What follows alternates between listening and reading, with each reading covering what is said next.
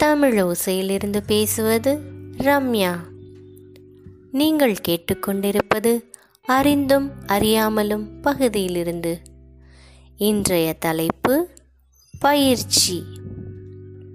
ஒரு நாள் ஒரு ஆள் மலை மேலே ஏறிட்டு இருந்தார் அந்த மலையில் ஏறிக்கிட்டு இருக்கும்போது அவர் ஒரு பெண் துறவி அங்கே தியானம் பண்ணிக்கிட்டு இருக்கிறத பார்க்குறாரு அந்த பெண் துறவியை பார்த்து அவர் கேட்குறாரு நீங்கள் இங்கே தனியாக என்ன பண்ணிக்கிட்டு இருக்கீங்க? அப்படின்னு கேட்குறாரு அப்போது அந்த பொண்ணு சொல்கிறாங்க எனக்கு இங்கே நிறைய வேலை இருக்குது அப்படியா?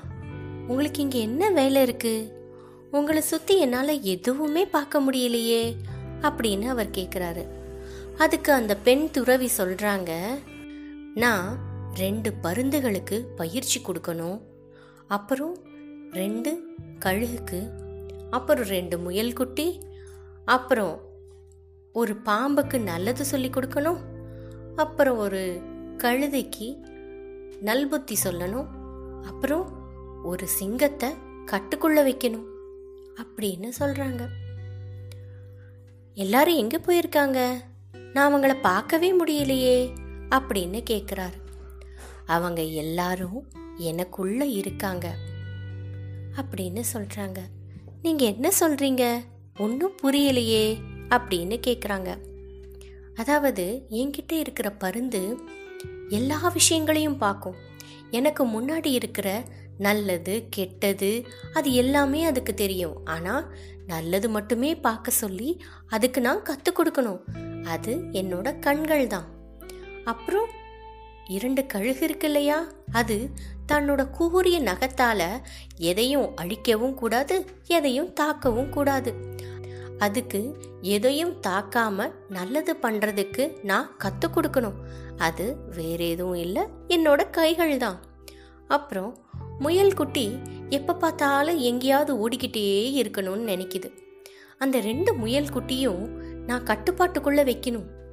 அதை வந்து ரொம்ப கஷ்டமான ஒரு சூழ்நிலைக்கு நான் தள்ளக்கூடாது. அதுக்கு எப்பயுமே அமைதியாகவும் அதே சமயத்தில் ரொம்ப ஸ்திரமாகவும் இருக்கிறதுக்கு நான் சொல்லி கொடுக்கணும். அது என்னோட கால்கள் தான்.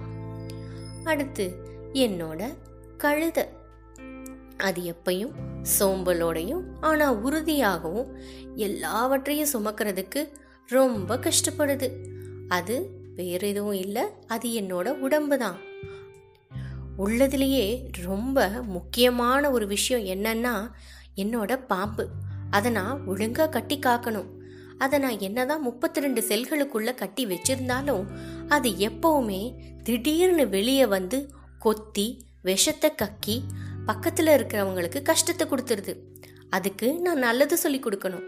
அது வேற எதுவும் இல்லை. அது என்னோட நாக்கு தான் அடுத்தது முக்கியமான ஒன்றுங்க அது எப்பயுமே யாருக்கும் குறைச்சலே கிடையாது. அதுதான் இதுக்கு ராஜா. அதை நான் ரொம்ப பயிற்சி கொடுத்து கட்டுப்பாட்டுக்குள்ள வச்சுக்கணும். அது வேற எதுவும் இல்லைங்க. என்னோட ஈகோ. அதனால இந்த எல்லாத்துக்கும் நான் பயிற்சி கொடுக்க வேண்டாமா? பாருங்க மக்களே நம்ம எப்பயுமே எல்லா விஷயங்களையும் கட்டுப்பாட்டுக்குள்ள வச்சிருந்தா அது நமக்கும் நம்ம சுற்றி இருக்கிறவங்களுக்கும் நல்லது. அது வெளியே இருக்கிறவங்களுக்கு இல்லைங்க உள்ளே இருக்கிற நமக்குள்ளே இருக்கிற மிருகங்களுக்கு. இன்னும் இந்த மாதிரி வேற என்னென்னலாம் வித்தியாசமான விஷயங்கள் கேட்க போகிறோன்னு அடுத்த எபிசோடில் கேட்கலாமா? நன்றி.